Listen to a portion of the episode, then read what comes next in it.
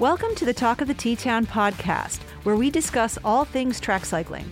Broadcasting from the Valley Preferred Cycling Center, I'm your host and executive director, Joan Hanscom, along with my co host, athletic director, Andy Lakatosh.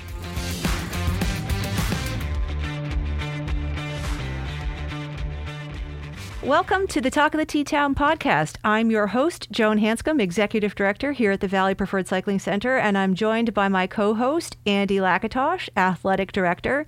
And this week we are chatting with VPCC T Town alum, three time Olympian, how many time Madison Cup champion, Bobby Lea, hometown talent. Uh, we are super excited to catch up with Bobby. Bobby's on our board of directors. Uh, there's probably not a guest on this pod who's been more a part of the T Town fabric for a very long time than Bobby. So we are excited to have him on. And personally, I think it's probably a little overdue. We're late getting to you, Bobby, but um, thrilled you're here and can't wait to hear what you're up to. Welcome. Thank you, and thank you for having me. And fun fact about me and my participation at T Town, I think I probably pedaled my first laps around the track sometime around 1988, 1989. Dang. And with the exception of the 2017 season, uh, have towed the starting line in a bike race every single year since then. And how many seasons has your mom raced at T Town? Every single one. Yeah, it was so cool. She they even came we, out means, last year. That means we're that means we're approaching uh, 40-ish. Yeah, we're in the well. We're not too far away from the 50th, right? This is our 46th season, so this will be 46. Yeah, this will be year number 46 that she's raced a bike there. I, I just think that's so cool. Like, it's just so cool that we have somebody still racing here who has raced from the beginning. I'm sure there are others, um, but obviously your mom is is notable. Uh, so that's super rad, and and we'll have to get your numbers up there at some point. yeah. um, so we are excited to have you, and and. Uh, I don't know where you want to jump in. You've done some interesting stuff since retiring from the track. Um, you have delved into mountain bike racing. You were a test editor at Bicycling Magazine. You are now on to new career paths. Where do you want to jump in? What's what's what's on your mind, Bobby? Yeah, so you know, the every the life after racing is always an interesting thing, and uh, there's your perception of what you're going to do while you're still racing, and you're looking at the end, and then the end actually comes, and you're dealing with trying to figure out where to go and uh, you learn that your ideas of what you wanted to do don't always work out. Uh, and sometimes is a little bit more difficult than you think it was. And, and I remember a conversation with a friend of mine that I had about a year before I retired, and I kind of had it all figured out. Uh, and he was about 10 years post retirement from his own athletic career. And he kind of laughed and he said, Well, you know, let me in on that secret because I'm still working on it. And uh, lo and behold, now I kind of understand where that sentiment comes from because I'm almost five years post retirement, uh, work in a few different jobs, and I definitely haven't figured it out yet. But to start back at the beginning, um, I, Jesus, what the hell did I do? Um, I spent a long time trying to figure out what I wanted to do. And at the risk of becoming stagnant, I decided just to make a move to do something because I had to make some sort of progress. So I signed up for some real estate classes and I got my real estate license. Um, and then a few months after that, I got my license for property and casualty insurance. And so I was just trying to do things because I got tired of waiting for the perfect job to roll across the table. Uh, because as it turns out, it's hard to get a job when you're in your early 30s and you've got the work experience of a high school kid uh, but the salary requirements of an adult. Never mind the fact that I went to school for business, but when I was in college, they only even barely had online classes. Like we actually did proper correspondence classes. So there was just such a gap between what was happening in the business world and what I actually did in college. So I just, I was doing stuff to do stuff. Uh, and then a super opportunity came along with Bicycling Magazine to join that crew as a test editor. uh, and that really kind of got me off to the races and into my first real post cycling career. Uh, and that was wonderful. We were I was working with Bicycling Magazine, then Popular Mechanics, and also Runner's World, and getting a feel for the broader landscape of cycling, not just as a sport, but as a lifestyle and as a as a pastime. And that really opened my eyes to everything that bikes can do and everything bikes can give. Uh, because it's it's easy when you're caught up in the racing mindset to forget that bikes are these awesome toys and they're tools for mobility. They're also tools of the trade when you're racing, but there's just so many different things you can do with bikes, so many different ways you can enjoy it. Uh, that it showed me, it helped me understand how the larger ecosystem of the bicycling world worked. But then part of learning about how that larger ecosystem worked was learning that I kind of had this inkling to jump into the PR world because it felt like a more natural more natural fit to what I'd been doing as an athlete where from the better part of 10 or 12 years I was essentially part of the marketing and PR machine of all of my sponsors. And so just recently, only about 6 weeks ago now, I joined a firm based in Colorado called Backbone Media and now I'm off and running in the PR world. Which is very cool, by the way. There's some very rad people that work at Backbone um, that I'm fortunate enough to have known from my past life in cycling as well. And so you've landed in a in a good spot. Like that's a good crew. Um, I'm I'm pretty stinking excited for it. And along with along with keeping their keeping their hand in the cycling industry, they've got a massive footprint in the rest of the outdoor world. And so I'm really excited to expand my own horizons and and work in a in a field that kind of that more accurately accurately represents like my greater lifestyle now, which isn't just bikes. Right, right. I think I've you know because I wasn't a pro athlete, I'm just a, a weekend warrior person. Uh, I never sort of lost that appreciation for for bikes as more than just a racing thing. Like I ride my bike and I still feel like I did when I was four years old when I got my first bike and I I rolled around the block for hours by myself and I did circus tricks standing on the top tube. Like that whole piece of like what what joy like it can bring you just rolling around, having fun. It does like I don't know. It doesn't always have to be training. It does it can just sometimes just be like an escape mechanism, which I you know, when you're a little kid, right? That's what it is. It's freedom. It's like, ooh, I'm leaving mom and dad behind and I'm going on the road and it's freedom and I get to do stuff. Um, I, I feel lucky that I never lost that particular slice of, of what bikes are, but I can see when you're a when you're a professional and it, it's the tools of the trade, I can see where it would get you there pretty quick. Um, yeah, and I, I came dangerously close to losing that completely after the Beijing Games, and it took me about three or four months uh, to remember that that bikes are toys again, and that that definitely helped guide me through the rest of my career. Uh, but even so, in the run up to the run up to Rio uh, was just so stinking hard that even though I liked playing on bikes, there just wasn't there wasn't time energy for it. So to be able to pull back and use bikes in a way that's 100% enjoyable every single time I swing a leg over the top tube now is really refreshing. See, so I'll flip the complete other side of the coin on that one. I never saw bikes as an escape, ever for me, the moment I started riding a bike and started riding a bike, bike here was about competition that turned into training. And so I never, like, I've, a number of people been like, oh, it was like freedom. Bicycle was never freedom for me. It was always a type of a job, or, you know, it, it wasn't even really, really, it was pure sport. It wasn't recreation. So part of the reason that I've always wanted to step away from the sport as many times as I have is feeling true burnout from that. And then there's always mm-hmm. something that drags drags me back. And it wasn't until I retired after 2014 and didn't ride for a number of years until I finally learned how to ride just to ride. And now I see it as recreation, but it still does not feel like freedom to me. So it's just it's it's very interesting for you to say that that it's always been at the core because for me that was something I had to completely discover later later on. Like I never understood that at all.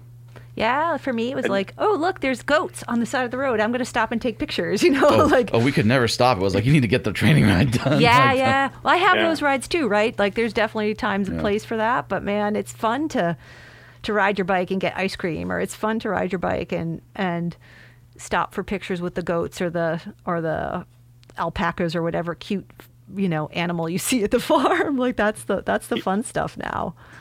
Yeah, but that, and that's the interesting thing, and also the it's the beauty and also the trap of being a competitive cyclist because you you can go down that rabbit hole where you're just you're so stinking focused on executing perfectly on that training plan uh, that even minor diversions uh, you can leave yourself no time for. Yeah, highly Yeah. recommend you guys take the ice cream rides. Yeah. Well, I so my my big thing was always exploring, finding new roads, um, and taking taking the pressure off just a little bit.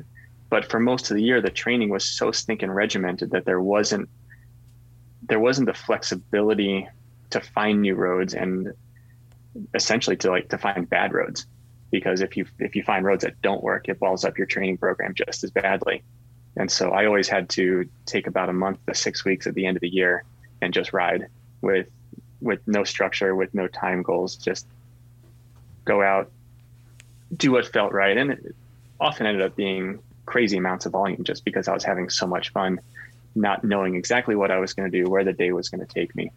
And now you're But doing I that always- with the baby buggy. Exactly. Which, for, for those who have not seen Bobby's social or his Strava feed, um, Bobby does a lot of miles while towing a continuously growing small person in the back. it's got to be getting harder. He's getting bigger. Yeah. He he is. Uh, he's my son's up to about 25 pounds now, and the trailer weighs about 35. So we've got a fair bit of weight back there. But discovering last spring that Sai can sit in the trailer for five or six six hours at a shot, and is just happy as a clam, was probably the greatest thing for my family. And now, it, it was a thing we started during the pandemic. There was no racing to do. Uh, there's nowhere to go, so we would just load up on weekends and go for long bike rides. Uh, and being able to go out all day for the three of us was just amazing. Um, and now he's bigger. He's walking. He's running. He's working on riding his own bike, but he still loves these long days in the trailer. So the rides I've been doing over the last year are now some of the best endurance training I've done since I was a full timer. Yeah, I was going to say, everybody on the Thursday night crit, when it comes back, you better watch out because Bobby's not going to have 55 pounds in tow. He's going to crush, he's going to break hearts and crush souls with the, with the light bike. See now, We've now we've Bobby's been- just finally starting to understand what I felt like every time I rode when I was really overweight. I was like, yeah. Except whereas your load gets heavier, mine gets lighter the more I ride. Right? Yeah. Yeah. No, we've been so we've been logging a lot of miles, uh, kind of in that like 13 to 15 mile an hour range. Because I tell you what, there's a tipping point where the drag just becomes insane. And you're doing this Um, all on your mountain bike, right? M- on the on the mountain bike yeah it's it started last year because i um i realized that i was actually really inefficient at riding the mountain bike i'd spent so much time riding the bike on trails and riding a riding on the trails it's really dynamic you're in the saddle you're out of the saddle you're never really sitting planted that much for one at one time and then all of a sudden one day i realized that i couldn't pedal hard in the saddle consistently very well at all so i thought well geez if i'm racing a lot of mountain bikes i better figure out how to do this and so I thought, well, you know, we'll just start riding it more on the road. And then we started doing the trailer rides. And between the trailer and the mountain bike, it kind of helped balance out the speed difference between Shelby and I. So, bam, there we go. And um, now, outside of bike testing for bicycling last year, virtually all of my rides have been on the flat bar. So this means, again, Bobby's towing 55 pounds behind him. You should go do some mountain bike racing at altitude because it'll translate, right? Like the. It, I think it'll, so. It'll still make you nice and light. You can go do Breck Epic or, or one of those Leadville type races again, and it'll just be like, this is easy now, right? yeah. So, yeah, Leadville kind of comes back up into the conversation because uh, it's not too terribly far away from Carbondale, where Right. the backbone offices are. So, uh, maybe there'll be a good excuse to do an office visit and a race at the same time. Yeah, I think I think that's you know it's it's for work. yeah, exactly. It's for work. That's so cool. Um, and I'm excited because you're also on our board of directors, which is uh, I you know I think it's great. We've got um, some some new voices at the table on our board of directors. Uh, you, uh, Michelle Lee, and Cheryl Osborne, who were on the previous podcast. Um, I think you've been bringing a lot of energy to the board. Um, and so, just really quick for our for our listeners, you know, what do you hope to achieve by being a member of our board of directors? Like, why why did you allow us to coerce you to join the board? I'd say the first first thing was probably a, a feeling of of duty and responsibility. I've loved the track for decades, and it's given me so much. So the chance to actively engage and hopefully help in some way, shape, or form. Uh, I couldn't pass down.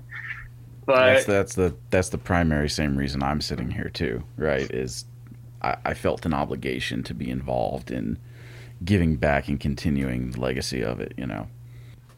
Yeah, and it's it was always something I wanted. To, well, not specifically being on the board, but giving back in some way is something I'd always wanted to do and felt strongly about. But it's hard to sometimes it's hard to find the right way, and sometimes just kind of sitting back and letting that way develop organically uh, is the best way. And in this case, this opportunity was perfect for me.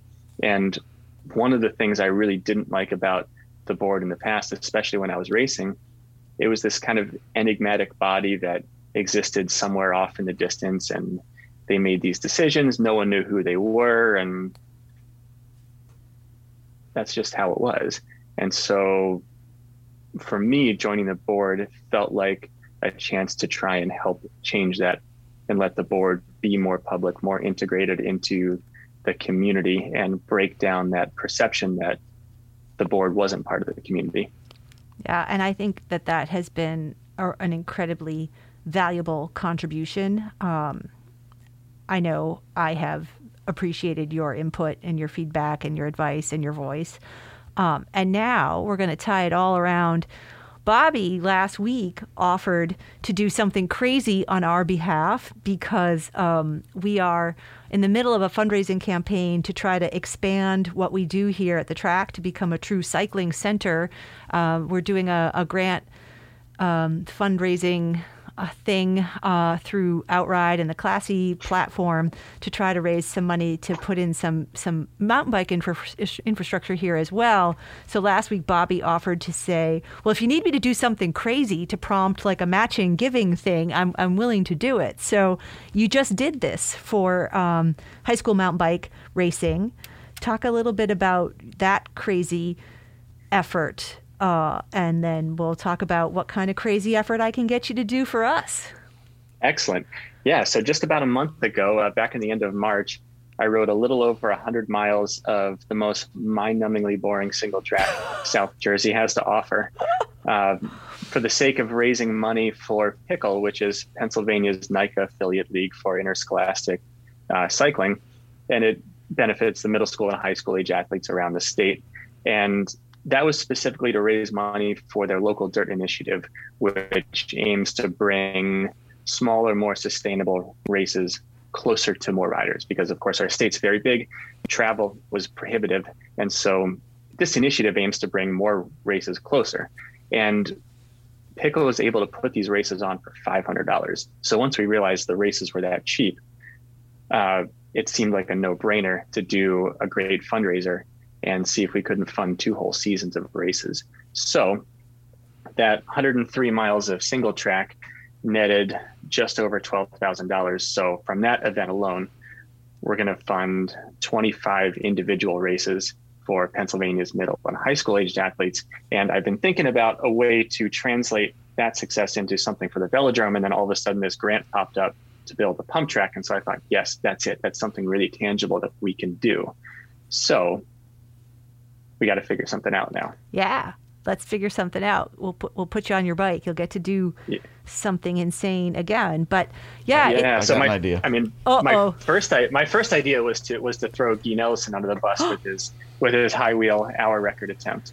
Um, Oh, I, But, I like I uh, like where you're going with that because, of course, you know, Guy is one of my favorite humans. Because talk about a person who has the joy of of of bikes, right? Like there's, I rode with Guy one day and we're going down this descent, and the next thing I know, he's sitting on his top tube, going side saddle, and then he switched to sit on the top tube on the other side, going side saddle, not pedaling, uh, like doing circus tricks like I did when I was a kid. And I thought to myself, like, here's a guy who's probably one of the more talented people I know on bikes. Like, really, Guy is talented, right? Like, but he Yeah. just has so much stoke for riding bikes, like, and just having fun. Um, and as a person who I'm, I'm an introvert and I'm sort of serious most of the time. To see somebody like Guy on bikes just sort of gives me joy. And so I'm in favor of you looping Guy into this because Guy brings joy. yeah, I, I agree. And we've been we've been playing bikes together for the better part of 20 years now. Uh, and we were actually we rode the Junior Worlds here when they were in T Town way back in 2001. That's amazing. So we've got a long history of pedaling bikes together. Uh, so my idea, right, Uh oh. is is we uh so so we had the 24 hour record here on the track that was set by Chris Paradise years ago, right? And that gave me the idea of like, well, one we're going to make parody, right? So now we have all the same records for women that we have for men, but a couple of them sit un undone at all, and one of them is I added in an hour record for men and women. So I think you should do an hour record on the track, and people can pledge for every kilometer that you ride to match. That's perfect. That, that that's what Guy's trying to do on the high wheel, right? Exactly. Yeah, except except Ex, you would. ex, excellent. So I'm off the hook. oh, No, no, no, no, no. you've gotta you do gotta it do it on a regular bike, right? You have to do it on Yeah. a regular bike. We're, we're we're not making an, an uh, high wheel hour record. We're not we're not gonna get that specific. I already looked at how many records we had on the track, and I'm like. Why do we have a flying kilo? Like this is completely irrelevant, but it's there. So Well, Guy, if there Guy for does it though, we're going to put it on the books because nobody will ever touch it. So if, if Guy makes the world record on the high wheel bike, it's definitely going on the on the T Town records too.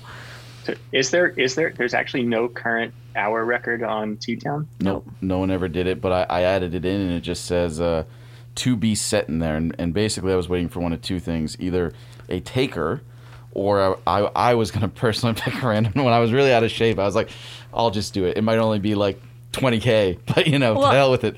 I said the same thing, record. right? I said I wanted to do the old lady hour record on the track because there's nobody to beat. So I can do the Yeah. I can do the Masters lady hour record on the track, and I can do like nothing and just- still get the record. Just be Well, if no if nobody takes an official crack at it before Guy's high wheel attempt, he will have the only recorded time. hmm yes, that's correct. But he he's got to break the world record. Like, Yeah. did you watch by any chance the GCN documentary about the guys who did it? Um, it's really no, but brilliant. actually, about 15 years ago, I was on a random training ride down in Tasmania and stumbled across the high wheel world championships. oh, and that's it was funny. a criteria. It was a criterium. He wanted to do he wanted to host it across the street in the fitness park um, or at least the national championships. Like he he definitely has thought about bringing the the high wheel bike criterium championships here to the fitness park. Can you imagine that downhill on high wheel bikes? Oh yeah. Well, this was this was about 20, 20 bikes careening around a downtown criterium course that was tight enough to make me think twice about it. yeah he's insane. I but i'm Mhm. i'm in favor of it. I just you know i'm in favor of his insanity. I i, I still like the best thing i've ever seen i think on the track here was when they had the three up sprint in the in their race last in 2019 and their heads were like bobbling back and forth because they were going so fast but there's nowhere to put that energy. So their heads were like little bobblehead dolls and it was coming out of turn four, it was the scariest thing I've ever seen because they were three across the track. And I was like, oh my God, somebody is going to just totally eat it on the, uh, coming out of turn four. It was It's a so long ter- way down from the top of a high wheel, too. Yeah, it was terrifying. Uh, I was like, oh my god, the person who's top, like up up at the up at the far end of the track. I was like, oh my god, this is so scary. But yeah, they they did it. And, but it worked. Yeah, and it worked, and it was like the best thing I've ever seen. Um, so. So you can do your hour record attempt on a real bike while Guy does his record attempt on the high wheel bike, and then Andy will do none of the above. None of the above, and I'll do the old lady record attempt. Sure, surely there's someone around here who's far more relevant and not a borderline washed up dinosaur who can do a uh, do an hour record attempt for the guys. No, see, that's what makes it more fun. Like that's why I'm still racing. How many of the elites can I beat or that can't beat me, right? like, like, you guys, you guys need to up up your game. I just did uh John John Croom's podcast and we were talking about that. We were talking about you know why American sprinting isn't isn't to the next level, and it's like, you know, there's just so much work. Like, you got to just do the work right? And you got to go outside your comfort yeah. zone. You got to push yourself and not make excuses and not look at USA Cycling and not go, you need to, to do X, Y, and Z for me. Like, you know, when, when truly third world countries can get into the top 12 in sprint qualifying and stuff, and we're not qualifying for World Cups. I, I, I don't think there's some support issue there. I think there's a, a more cultural like let's let's get to work. And that's you know if, if we can change change gears a little bit you know a lot of what you did within your within your personal career you did you know primarily from here. And yep. you really had to do a lot of it completely on your own right? Because especially when you were fully flying the only person that was sane enough to actually go out and ride with you was Jack Simes on the motor, right? like like right. there was there was no one else locally that was like, oh, okay, here's a really great training partner that can keep up with Bobby, or or the volume, right? And uh, you know what was what was some of that like? Because I, I know personally when I think about my best years or accomplishments, it's not the individual racing; it's always what what went into it. And I definitely know you had a lot of time to go into it to to really make the memory. So I'm wondering if there's a particular year or workouts or something like that that really stand out to you when you think back to it. Oh man. Uh, or what made the biggest difference, right? Because we sorry, so so I used to stand on the backstretch with Brian Abers and Andy Sparks and these guys, and you know we'd watch you toy, literally toy with the field at at Elite Nationals, just go off the front, string the entire field out, swing up, go on board, go all the way to the back of the field, see an attack go away, let them get a half lap up, and then go, yeah, okay, I'll, I'll, I'll go shut that down now and take off. And so I used to be like, this is when I was fully retired. I'd stand back there and be like, you know what, I really, if, if I could die and come back as anything, I'm like, I want to come back as Bobby Lea for one day and go race a Friday night and just see what that's like to be able to look at someone a half lap up and go, yeah, I'm gonna get there, go past them, take a lap. Maybe I'll take another lap. Then I'll swing off. Oh, I'll let someone else have this sprint. I don't really need this one. like that was always the the the aspiration. So anyway, yeah.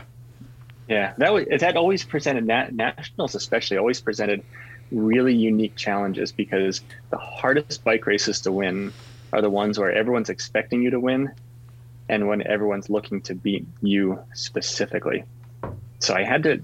It took a long time to figure it out, and I got beaten in a lot of bike races uh, along the way trying to learn it. But that racing style that you're describing, watching from nationals, was very. It may have looked haphazard and and like I was fucking around a lot, but it was really really deliberate uh, to try and deflect attention away from myself. And it was always a really risky business because the problem with being such a marked rider is that everyone is looking at you. And if you're riding in position to engage in the race as a rider of that kind of profile, everyone looks at you. So then every single attack you've got to follow. Um, and so the the risk I always had to play with those races is just sitting way in the back, out of completely out of the race, until the very last moment when I thought I could probably engage without just taking everyone with me. And usually that meant letting people do a lot of bike racing so they could get tired enough that they weren't going to chase me right away. Because I always needed just that little bit of hesitation for one or two guys to say, ah, shit, I'm a little bit tired. Someone else chase. because otherwise, if I attacked, it was 23 guys queuing up in Yeah, unison right. to chase me down. right on you immediately, right? Like like like you've never seen. It was like um, it was like a swarm of birds when you see them all turn and move at one. It was like Bobby went and it was like poof, there goes the whole field right away. Well, yeah, but- yeah. So then, like specifically letting letting groups get dangerously far away uh, was a very specific tactic because usually there was a lot of in race, a lot of racing that would go on to the point where a move would be halfway halfway up the track. The break would be a little bit tired. They were done with their initial surge, so their pace was slowing down, making them easier to catch. But then also all of the people that had been frantically trying to get across that gap, those in their initial burns were gone, and so most that would be my one window of opportunity and kind of the secret into you know just snapping across what would seem like a really big gap really quickly No, So clearly, this is a tactic that worked because Bobby represented the U.S. at three Olympic Games. Uh, talk. but it, it doesn't work at the big show yeah, no, no, but it was a tactic that worked to get you there.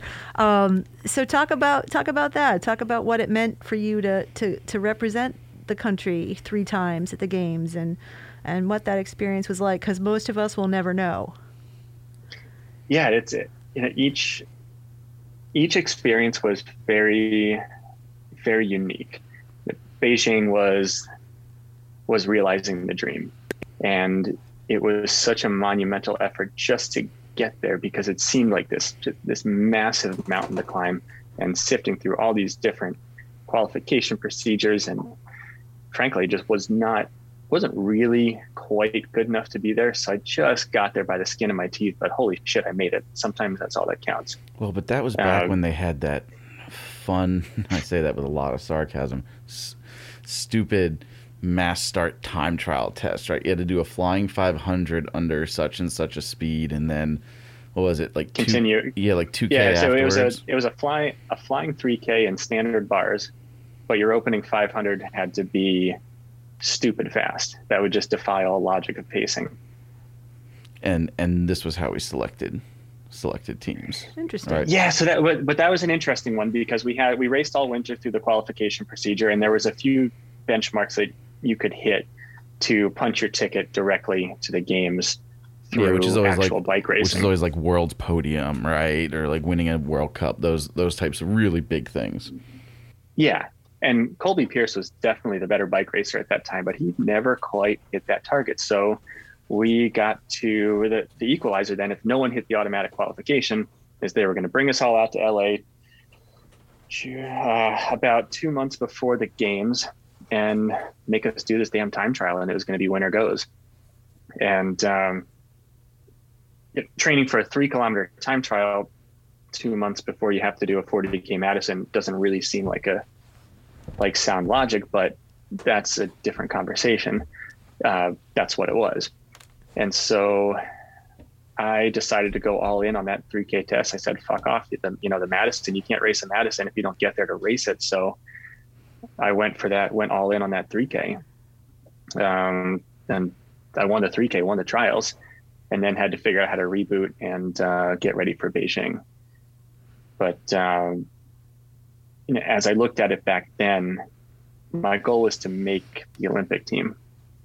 And so, and I made it. And I couldn't really, I couldn't allow myself to think about performance until I'd actually made the team. So Beijing came and went, amazing experience, learned a lot.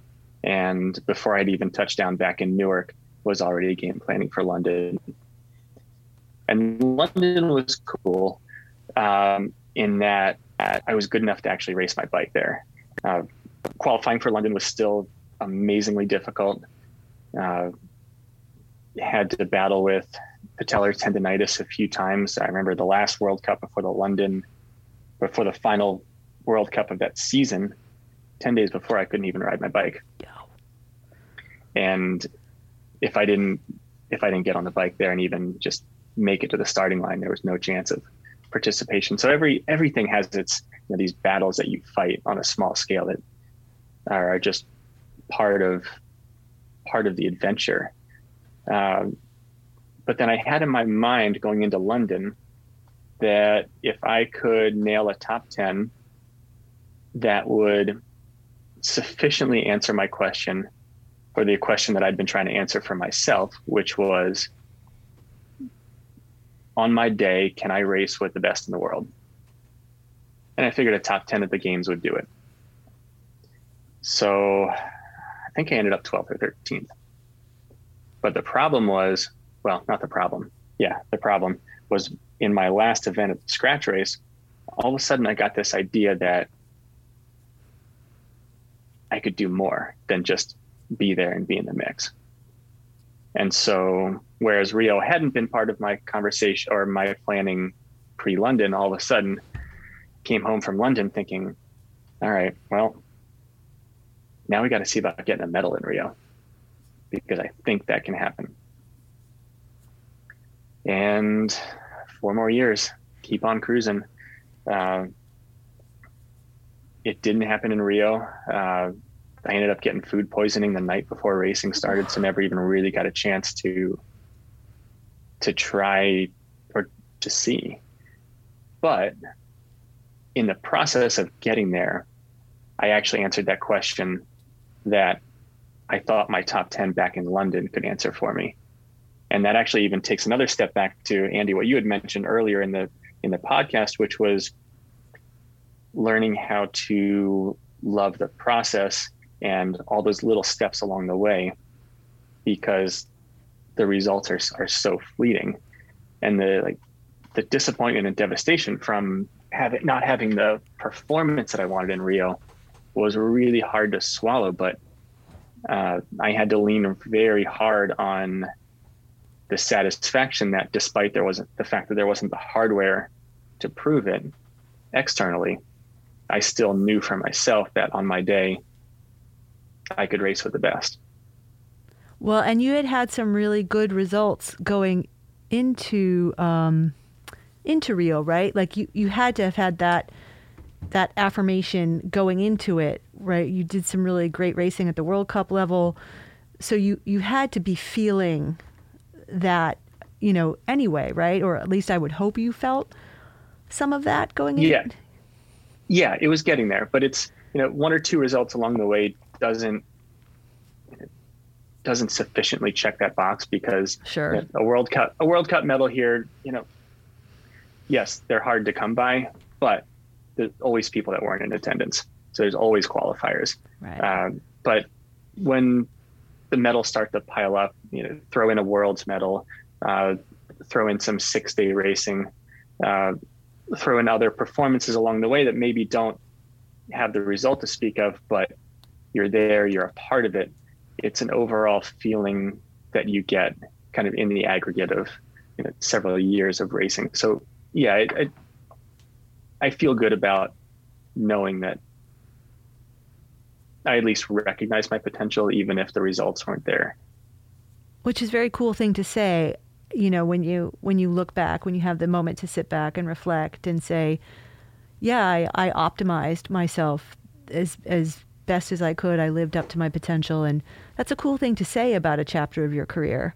Uh, it's one that you ha- kind of hope you can say about the next chapters too, right? Like, yes, was I, am I optimizing this chapter, even if it's not on the bike? It's you still, you know, you still want to optimize your chapter. You want to make sure that what you do is, you know, up to that standard as well, right? Like, so that well, that's that's a that's an interesting question itself because then you have to first you have to determine what does optimizing mean optimizing from a sport performance standpoint meant everything was going 100% in one direction and there was no room for anything else in my life. Post cycling it's been just the opposite. There's all these things that i've been wanting to do and now i have time to do. So what, no one particular thing gets optimized in the way that cycling used to get optimized but except maybe your life. Right. So that right, and that's where that's where you try and create that balance. And it was something I struggled with um, as I was transitioning into into a non-cycling career. I had in my mind, and I think there was the, the stereotypes that exist out in the world that you know, athletes, when they move on from their sport, automatically take that same drive and passion right into anything else that they're doing and i just i wasn't finding that at all and at first I was thinking I thought there was there was something wrong with me uh, that I couldn't pull that same passion and drive in, uh, and it was a, it was a bad feeling for a while because you get so used to being i'm not going to say being your best because you're not your best every single day but doing the best you can every single day while you're training that it felt really weird not having the drive to do that. But that understanding that there's all these other things you can do in your life that like, sometimes a base hit is actually just okay. And that just that keeps things keeps things moving.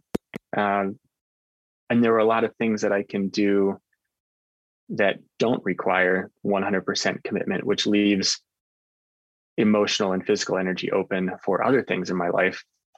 And so it, I, it took it took a while to accept and feel comfortable with i won't call it coasting but you know for lack of a better term it wasn't going 100% every single day yeah, I think that's that's that's sort of optimizing balance, though, right? So instead of optimizing performance, you're you're optimizing uh, uh, sort of balance in your life.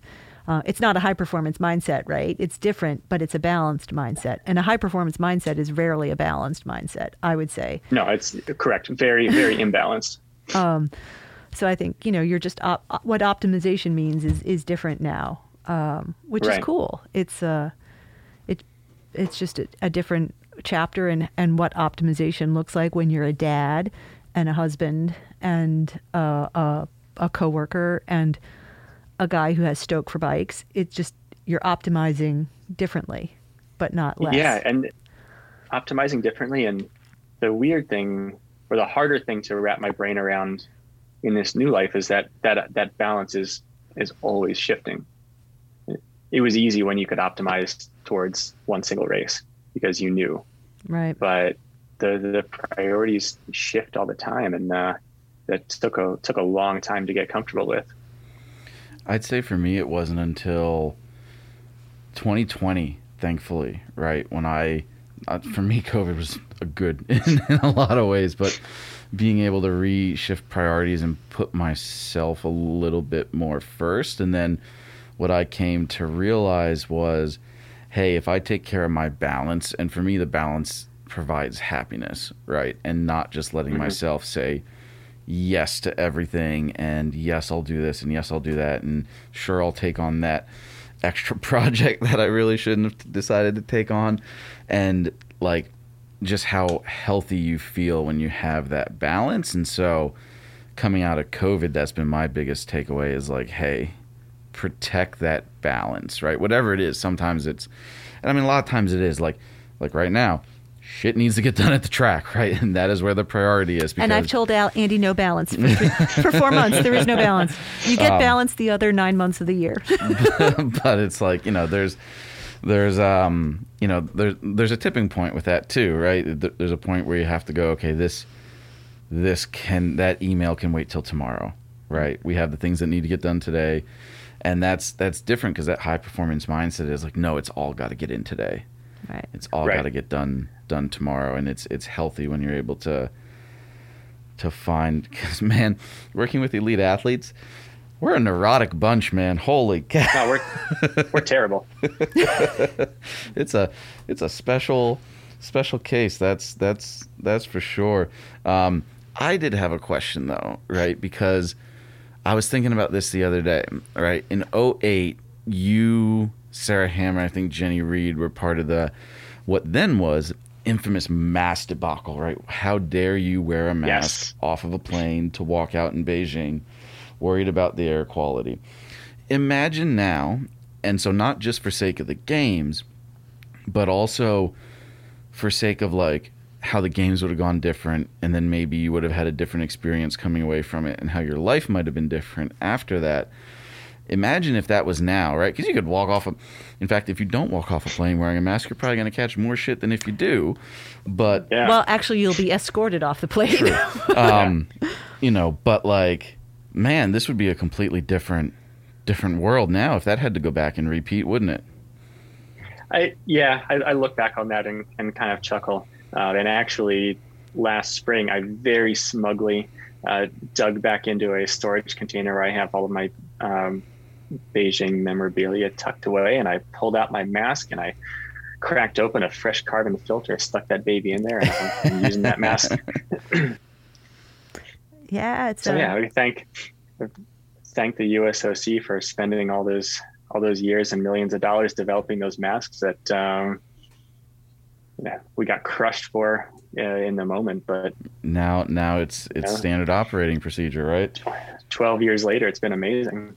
Well, you're just uh, yeah, you were just fashion forward. That's uh, yeah. so, so I got I got a question that, that I like to ask people who have raced raced here a lot, and especially you being a a, a legacy person, right? If you've been racing here since pedaling laps here since '88, then you're coming up on like 33 years of riding here at the track.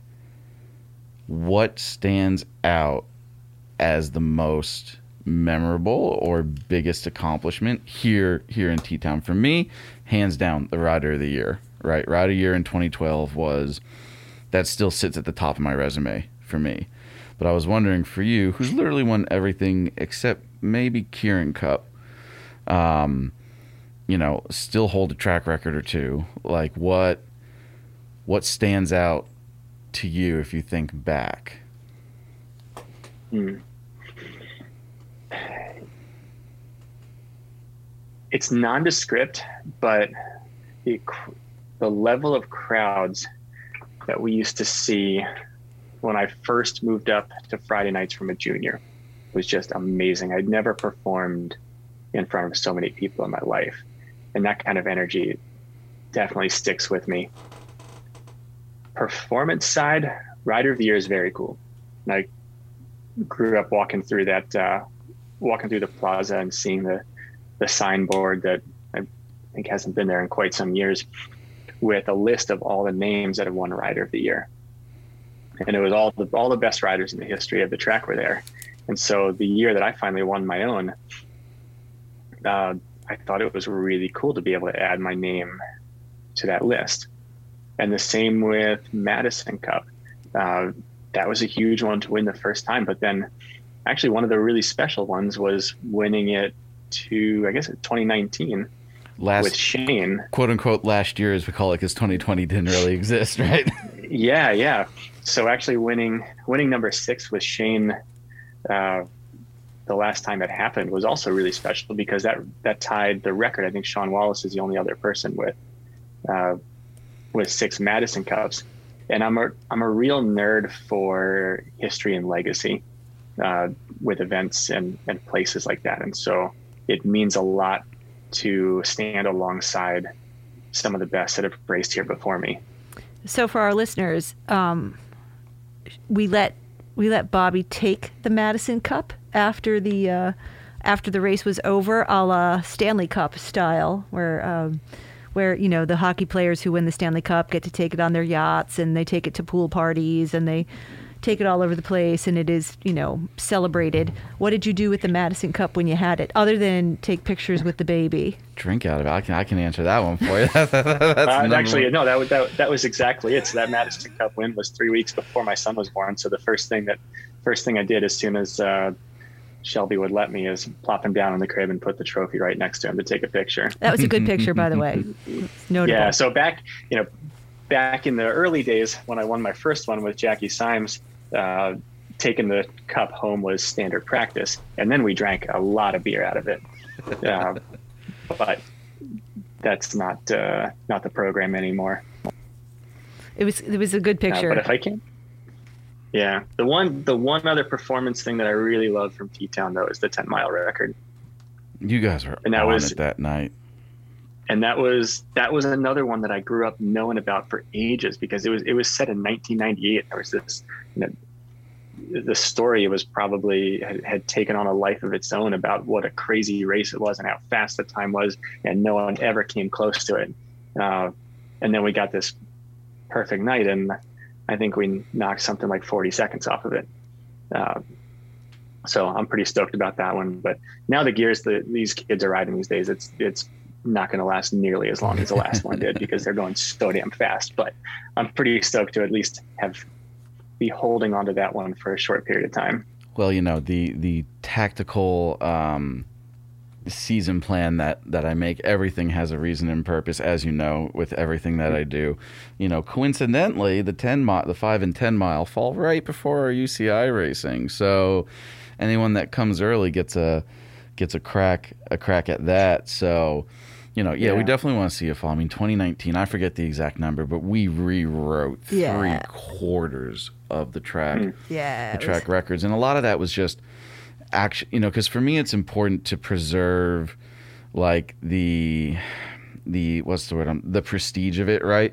Like to me, a track record has to fall on a Friday night of racing, right? It can't mm-hmm. fall on a track records cannot be attempted on a Sunday afternoon on a private track rental, right? Like that's part of the magic of it. You have to do it during racing in front of a crowd is is how I feel it has to go. And you know that that's part of what makes it fun. And so I try to make sure that almost every record becomes available at least at least once a season so that people can get can get a crack out of it. And some years we'll hit them and, and other years we won't but you know. 19 there was a lot.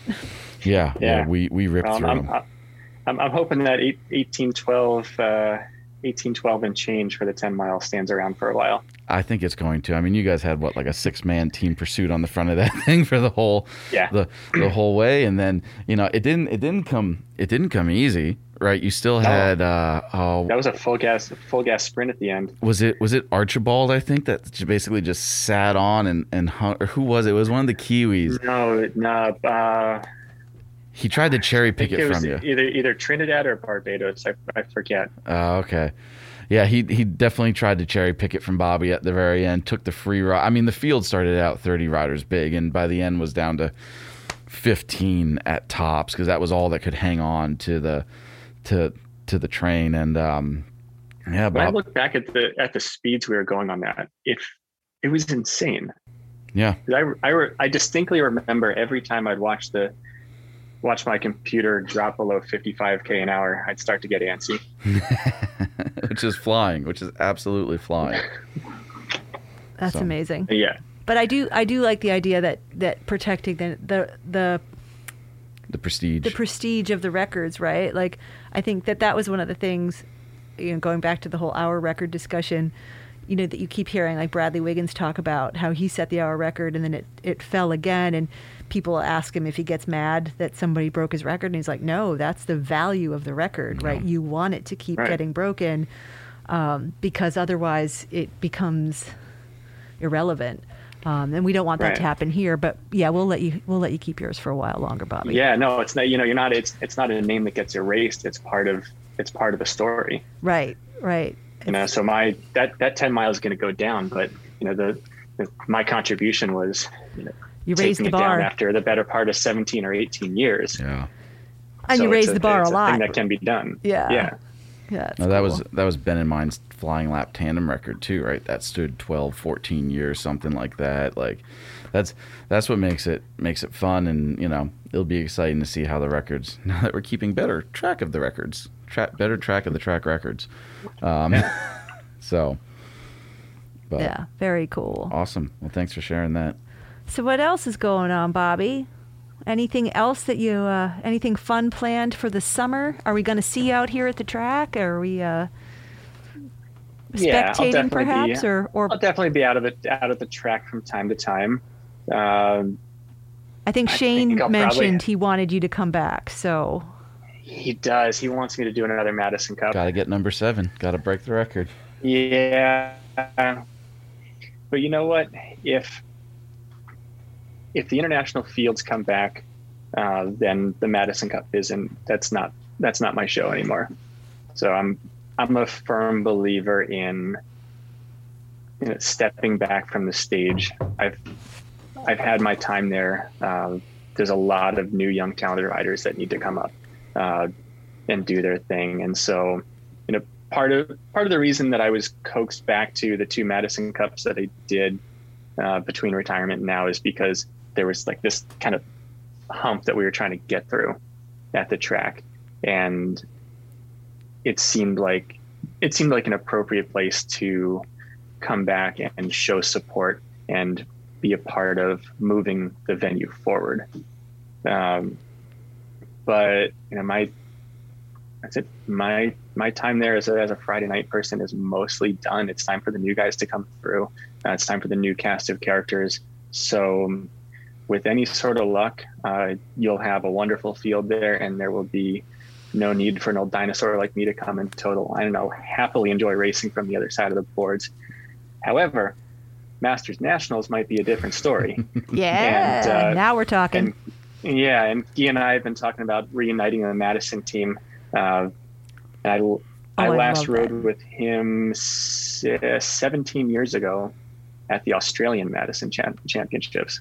Oh, I love that idea. Well, let's go full send, Bobby, and let's take it back to 2001 and get a team pursuit team back on the track for Masters Nats then too.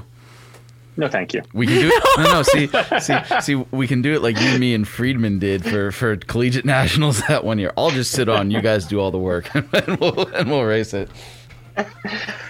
Pass. all right. Well. Well, as long as we're going to see you out there, I think that's what matters. And then we'll get you yeah, on Saturdays I, with your mom. yeah, but I'm I'm definitely looking forward to the return of the Thursday crits and especially oh, yeah. post race beers at the Velo Cafe.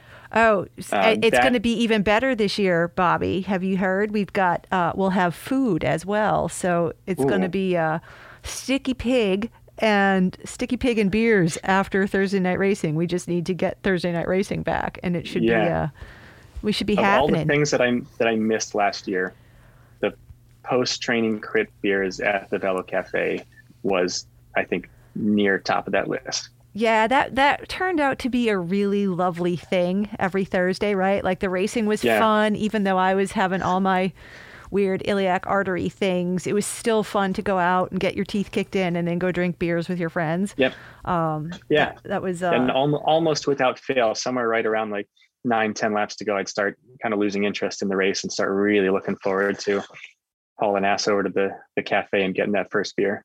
Yeah, it was a that was a fun thing, and and now I think you know hopefully we get more folks to join us because we'll have food and we'll have great beers and hopefully make it a really nice social social event for us all. We just need the racing to come back. I went and I did the Thursday night crit at Great Valley one like the the practice crit, right? Not the mm-hmm and it wasn't the same. yeah. I mean, it's just you know without without the fun bit of socializing afterwards, it was just it was just another crit, and that's not a knock on Great Valley. I'm thrilled that it's you know an option, but the social piece was really nice. So. Yeah. Yeah, and this time I'll be looking forward to loading Cy up in the trailer, and you know, we'll have the whole family ride down for the crit, and then little Nugget can be running around the plaza while yeah. We're re- busy rehydrating. Yeah, there you go.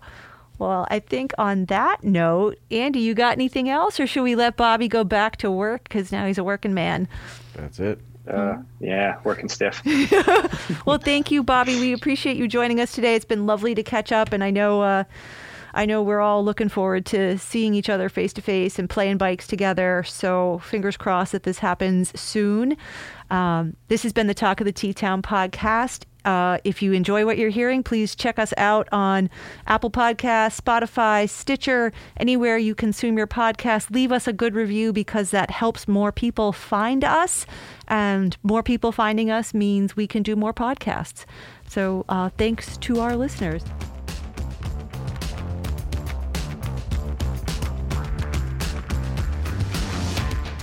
This has been the Talk of the T Town podcast with hosts Joan Hanscom and Andy Lakatosh. Thanks for joining us for this week's episode, brought to you by B. Braun Medical Inc.